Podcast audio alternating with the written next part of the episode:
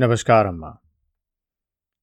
ગયા અધ્યાયમાં આપણે સાંભળ્યું કે બ્રહ્માજીએ, રુદ્રએ, લક્ષ્મીજીએ અને બધા જુદા જુદા દેવતાઓએ, સિદ્ધોએ, વિદ્યાધરોએ ભગવાન નરસિંહની સ્તુતિ કરી, પણ ભગવાન નરસિંહનો ક્રોધ શાંત થતો નથી.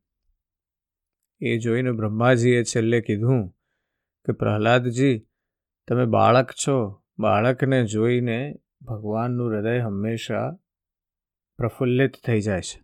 તો તમે સ્તુતિ કરો. અને ત્યારબાદ સુંદર મજાની પ્રહલાદજીએ સ્તુતિ કરી. એમણે કહ્યું કે ભોળા ભક્તો દ્વારા કરાયેલી કોઈ પણ પ્રકારની સ્તુતિ ભગવાન તમે સ્વીકારી લો છો. કારણ કે તમે સત્વગુણના આશ્રય છો. અને જે પણ તમારા ભક્તો તમારી પૂજા કરે છે, એનું તમે શરણમાં તરત તમે લઈ લો છો અને એમને મોક્ષ આપો છો. પ્રહલાદજીએ એમની સ્તુતિ કરતાં કહ્યું કે જે જીવન છે, એ તો એક અંધારિયો કૂવો છે આ સંસાર. અને એમાં માણસ ડૂબી જ જવાનો છે. એને તારનાર તમે એક છો. અને એટલા માટે તમારી ભક્તિ છોડી કેવી રીતે શકાય? અને ત્યારબાદ એમણે સુંદર મજાની સૃષ્ટિમાં ભગવાનના વિરાટ સ્વરૂપની વાત કરી અને બ્રહ્માજીને કેવી રીતે ભગવાને સંસાર રચવાની ક્ષમતા અને બુદ્ધિ આપી એની પણ વાત કરી. અને આમ કરીને બહુ ઉમદા પ્રકારની સ્તુતિ કરી છે. અને એ સ્તુતિ સાંભળી અને ભગવાન નરસિંહ પ્રસન્ન થયા છે. પ્રહલાદજી એમના ચરણોમાં નમી પડ્યા છે સાષ્ટાંગ કરીને. અને ત્યારે ભગવાને એમના હાથ પર માથું મૂકીને કીધું, કે હું પ્રસન્ન થયો છું અને તમારે જે માંગવું હોય મારી પાસેથી, એ માંગી લો. એની વાત હવે આજે આપણે આ અધ્યાયમાં કરવી છે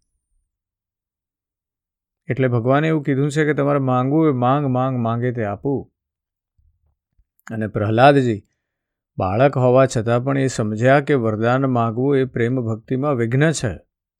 તેથી સહેજ સ્મિત કરતાં તેમણે ભગવાનને કહ્યું, પ્રહલાદજી કહે છે કે, હે પ્રભુ, હું જન્મથી જ વિષય ભોગોમાં આસક્ત છું. તો તમે મને આ વરદાનોના પ્રલોભનોથી લલચાવો નહીં. હું તે ભોગોના સંગથી ડરીને, તેમના થકી થતી તીવ્ર વેદનાનો અનુભવ પામીને, તેમાંથી છૂટવાની અભિલાષાના જ આશયથી આપના શરણમાં આવ્યો છું. હે ભગવાન, મારામાં ભક્તના લક્ષણો છે કે નહીં એ જાણવા માટે આપે પોતાના ભક્ત એવા મને વરદાન માંગવા પ્રેર્યો છે. આ વિષય ભોગો તો હૃદય ગ્રંથિને અધિક દ્રઢ કરનારા અને વારંવાર જન્મ મરણના ચક્રાવામાં નાખનારા છે. હે જગદગુરુ, આ વરદાન માંગવા કહેવાનું કસોટી કરવા સિવાય અન્ય કોઈ કારણ જણાતું નથી. કારણ કે આપ પરમ કૃપાળુ છો. પોતાના ભક્તોને ભોગોમાં ફસાવનારું વરદાન આપી જ કેમ શકો? જે સેવક આપની પાસે પોતાની કામના પૂરી કરાવવાની ઈચ્છે તે વાસ્તવમાં સેવક નથી. તે તો લેણદેણ કરનારો નર્યો વણિક, એટલે કે વેપારી છે. તે સેવક નથી કે જે સ્વામી પાસે પોતાની કામનાઓની ઈચ્છાઓ પૂરી કરવા ઈચ્છે છે.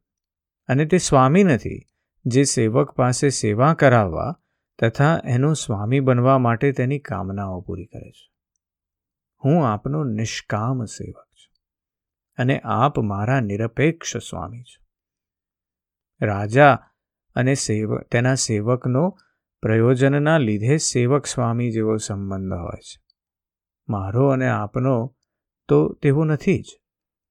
હે વરદ શ્રેષ્ઠ સ્વામી, આપ જો મને મોં માંગ્યું વરદાન આપવા જ ઈચ્છો છો, તો એવું વરદાન આપો કે મારા હૃદયમાં ક્યારેય કોઈ કામનાનો અંકુર ફૂટે નહીં. હૃદયમાં કોઈ પણ કામનાનો ઉદય થતાં ઇન્દ્રિયો, મન પ્રાણ, શરીર, ધર્મ, ધૈર્ય, બુદ્ધિ, લજ્જા, શ્રી, તેજ, સ્મૃતિ અને સત્ય આ બધા જ નષ્ટ થઈ જાય છે. હે કમલનયન, મનુષ્ય પોતાના મનમાં રહેતી કામનાઓને જે સમયે પરિત્યાગ કરી દે છે, તે જ સમયે તે ભગવાનના સ્વરૂપને પ્રાપ્ત કરી લે છે. હે ભગવાન, આપને નમસ્કાર છે. આપ સૌના હૃદયમાં વિરાજમાન, ઉદારોમાં શ્રેષ્ઠ, સ્વયં પરબ્રહ્મ પરમાત્મા છો.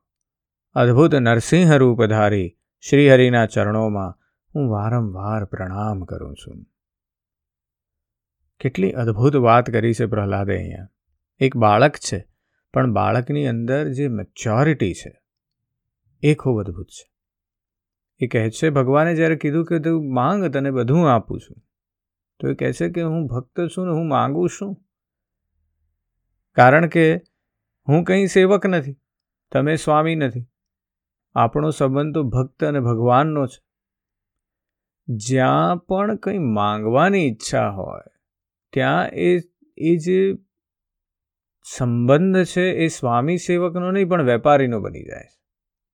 લેણ દેણનો બની જાય છે. એટલે જ્યારે માંગીને ઊભા થઈએ છીએ ને, ત્યારે કંઈક ખો થોડુંક ચૂકી જવાય છે. એટલે ભગવાન પાસે માંગવાનું નથી. માત્ર ભક્તિ કરવાની છે. નિષ્કામ ભક્તિ કરવાની છે અને ભગવાન નિરપેક્ષ છે. એની પાસે અપેક્ષાનો તો કોઈ સવાલ જ નથી. એને માત્ર કહેવાનું છે કે બસ હું તારી ભક્તિ કરું છું. એની જાતે એ બધું કરી જ લેશ. એને ખ્યાલ જ છે. કે શું આપવાનું છે, ક્યારે આપવાનું છે અને કેટલું આપવાનું છે. અને એટલા માટે પ્રહલાદજી ખૂબ સુંદર રીતે જણાવે છે કે મને તમારી પાસેથી કોઈ કામનાઓ પૂરી કરાવી નથી. મને તો એવું વરદાન આપો કે મારા હૃદયમાં કામનાનો અંકુર જ ફૂટે નહીં. મારે કામનાઓ જ નથી જોઈતી. મને માત્ર તમારી ભક્તિમાં મારું હૃદય સ્થાપિત થઈ જાય એવું કંઈક આપો.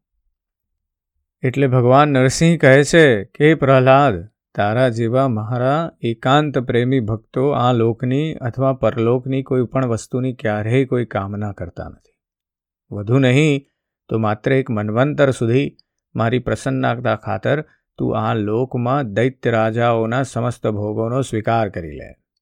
સમસ્ત પ્રાણીઓના હૃદયમાં યજ્ઞોના ભોગતા ઈશ્વર રૂપે હું જ વિરાજમાન છું.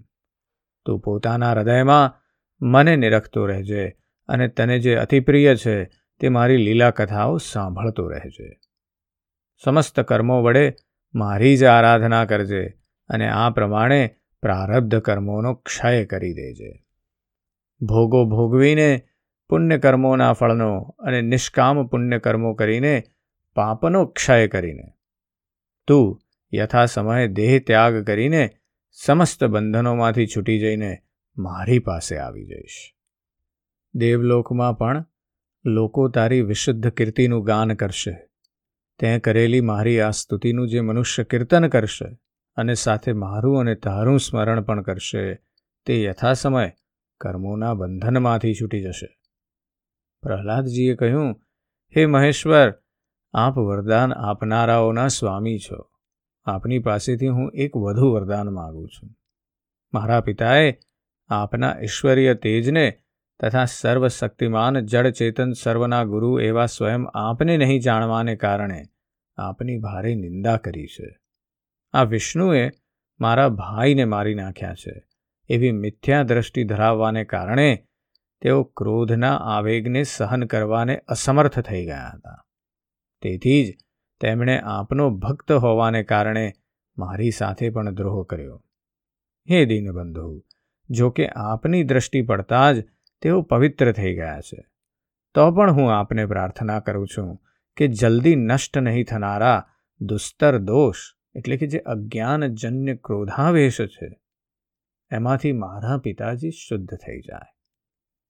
શ્રી નરસિંહ ભગવાન એના જવાબમાં કહ્યું, પ્રહલાદને કે હે નિષ્પાપ પ્રહલાદ, તારા પિતા સ્વયં પવિત્ર થઈને તરી ગયા એમાં નવાઈશી. જો તેમની એકવીસ પેઢીઓના પિતૃઓ હોત, તો તે સૌની સાથે પણ તેઓ તરી જાત, કારણ કે તારા જેવા કુળને પવિત્ર કરનારો પુત્ર તેમને મળ્યો છે. શાંત, સમદર્શી અને સુખપૂર્વક સદાચારનું પાલન કરનારા મારા પ્રેમી ભક્તો જ્યાં જ્યાં વસે છે, તે સ્થાન ભલેને કીકટ પણ કેમ ન હોય, તે પવિત્ર થઈ જાય છે. હે દૈત્યરાજ મારા પ્રત્યેના ભક્તિભાવથી જેમની કામનાઓ નષ્ટ થઈ ગઈ છે. તેઓ પોતાનો સર્વત્ર આત્મભાવ થઈ જવાને કારણે નાના મોટા કોઈપણ પ્રાણીને કોઈપણ પ્રકારે કષ્ટ પહોંચાડતા નથી. સંસારમાં જે લોકો તારા અનુયાયી થશે, તેઓ પણ મારા ભક્તો થઈ જશે. બેટા, તું મારા બધા જ ભક્તોનો આદર્શ છે. જો કે મારા અંગોનો સ્પર્શ થવાથી તારા પિતા સંપૂર્ણપણે પવિત્ર થઈ ગયા છે. તો પણ તું તેમની અંત્યેષ્ઠી ક્રિયા કર. તારા જેવા સંતાનને કારણે તેમને ઉત્તમ લોકોની પ્રાપ્તિ થશે. હે વત્સ, તું પોતાના પિતાના પદ પર સ્થાન લઈ લે અને વેદવાદી મુનિઓની આજ્ઞા અનુસાર મારામાં પોતાનું મન જોડીને તથા મારા શરણમાં રહીને મારી સેવા માટે જ તમામ કર્મો કર. નારદજી કહે છે કે, હે યુધિષ્ઠિર ભગવાનની આજ્ઞા અનુસાર પ્રહલાદજીએ પોતાના પિતાની અંત્યેષ્ઠી ક્રિયા કરી. એ પછી શ્રેષ્ઠ બ્રાહ્મણોએ તેમનો રાજ્યાભિષેક કર્યો. આ સમયે દેવો, ઋષિઓ વગેરે સહિત બ્રહ્માજીએ શ્રી નરસિંહ ભગવાનને પ્રસન્ન વદન થયું જોઈને પવિત્ર વંશનો વડે તેમની સ્તુતિ કરી અને આ પ્રમાણે કહ્યું. શ્રી બ્રહ્માજીએ કહ્યું કે, દેવોના હે આરાધ્ય દેવ, આપ સર્વાંતયામી, જીવોના જીવનદાતા અને મારા પણ પિતા છો. આ પાપી દૈત્ય લોકોને ઘણો જ સતાવી રહ્યો હતો. એ સૌભાગ્યની વાત છે કે આપે આને મારી નાખ્યો. મેં તેને વરદાન આપ્યું હતું કે મારી સૃષ્ટિનું કોઈ પણ તમારો વધ નહીં કરી શકે. તેથી આ મદોન્મત થઈ ગયો હતો. તપ, યોગ અને બળને કારણે ઉચ્છૃંખલ થઈને આણે વેદોક્ત વિધિઓનો ઉચ્છેદ કરી દીધો હતો. એ પણ મોટા સૌભાગ્યની વાત છે કે આના પુત્ર પરમ ભાગવત શુદ્ધ હૃદય નાના સરખા શિશુ પ્રહલાદને આપે મૃત્યુના મુખમાંથી મુક્ત કર્યો. તથા એ પણ ઘણા આનંદ મંગળની વાત છે કે તે હવે આપના શરણમાં છે. એ ભગવાન, આપના આ નરસિંહ રૂપનું જે કોઈ વ્યક્તિ એકાગ્રચિતે ધ્યાન કરશે, તે આ બધા પ્રકારના ભયોમાંથી બચી જશે. ત્યાં સુધી કે મારવાની ઈચ્છાથી આવેલું મૃત્યુ પણ તેનું કશું બગાડી શકશે નહીં. શ્રી નરસિંહ ભગવાન બોલ્યા, બ્રહ્માજી, તમે દૈત્યોને આવું વરદાન આપ્યા કરશો નહીં. જેઓ સ્વભાવથી જ ક્રૂર છે, તેમને આપેલું વરદાન સાપને દૂધ પીવડાવવા જેવું છે. નારદજી કહે છે કે, હે યુધિષ્ઠિર, શ્રી નરસિંહ ભગવાન આ પ્રમાણે કહીને તથા બ્રહ્માજીએ કરેલી પૂજાને સ્વીકારીને ત્યાં જ અંતર ધ્યાન થઈ ગયા.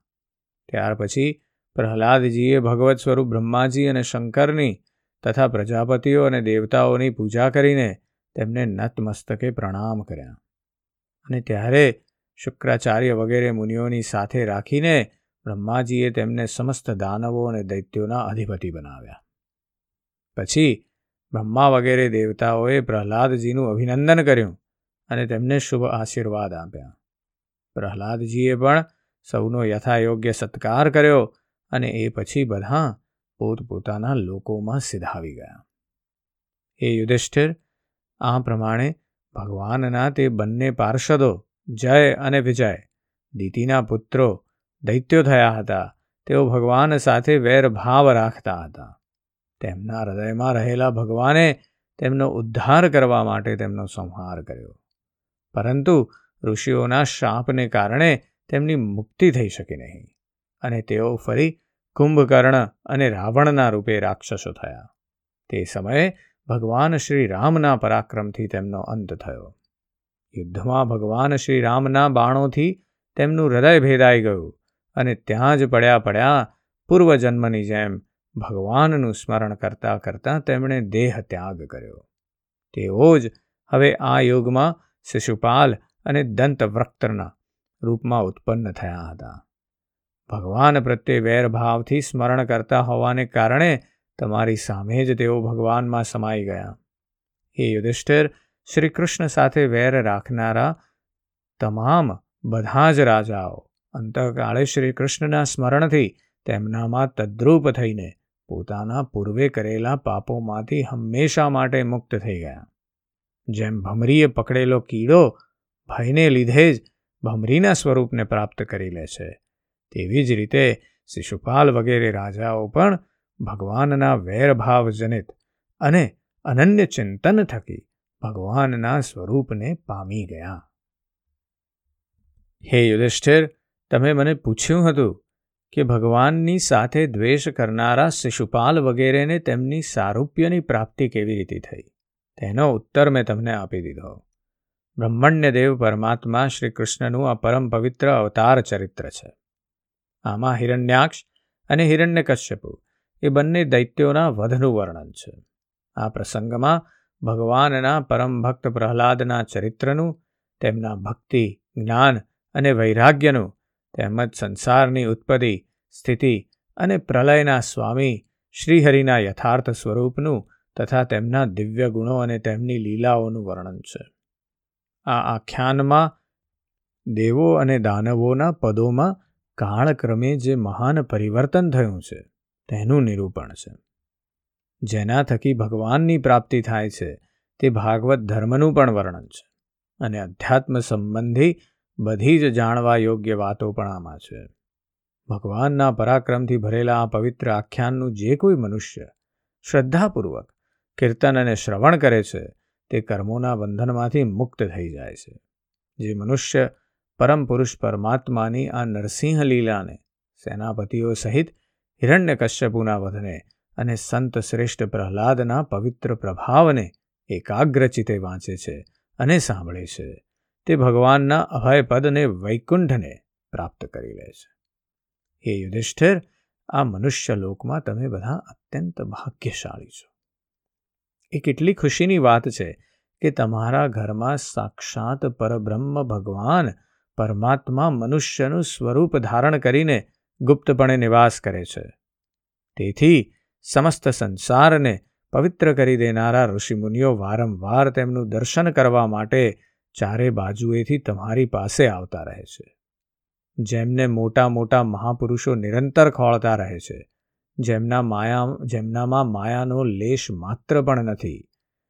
એ જ તેઓ તમારા જ પ્રિય હિતૈષી, મામાના પુત્ર, ભાઈ પૂજ્ય, આજ્ઞાકારી અને ગુરુ છે તથા સ્વયં આત્મા શ્રી કૃષ્ણ છે. શંકર, બ્રહ્મા વગેરે પણ પોતાની તમામ બુદ્ધિ પ્રયોજીને તેઓ વાસ્તવમાં કયું તત્વ છે એ રૂપે તેમનું વર્ણન કરી શક્યા નથી. તો પછી અમે તો કઈ રીતે કરી શકીએ? અમે તો મૌન, ભક્તિ અને સંયમ વડે જ તેમની પૂજા કરીએ છીએ અને અંતમાં એ જ પ્રાર્થના કરીએ છીએ કે તેઓ અમારી આ પૂજા સ્વીકારીને ભક્ત વત્સલ ભગવાન અમારા પર પ્રસન્ન થાય. હે યુધિષ્ઠિર, એ જે એકમાત્ર આરાધ્ય દેવ છે.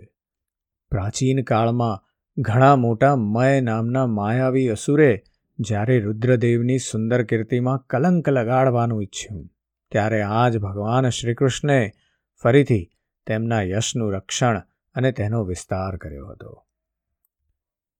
નારદજીએ ખૂબ સુંદર રીતે સમજાવ્યું યુધિષ્ઠિરને કે કોઈ પણ ઇવન પાપ કર્યું હોય, પણ દ્વેષપૂર્ણ દ્રષ્ટિ પણ ભગવાનમાં સંપૂર્ણપણે નિષ્ઠાથી થઈ હોય તો ભગવાન એને પણ ભક્તિ જ માની લે છે.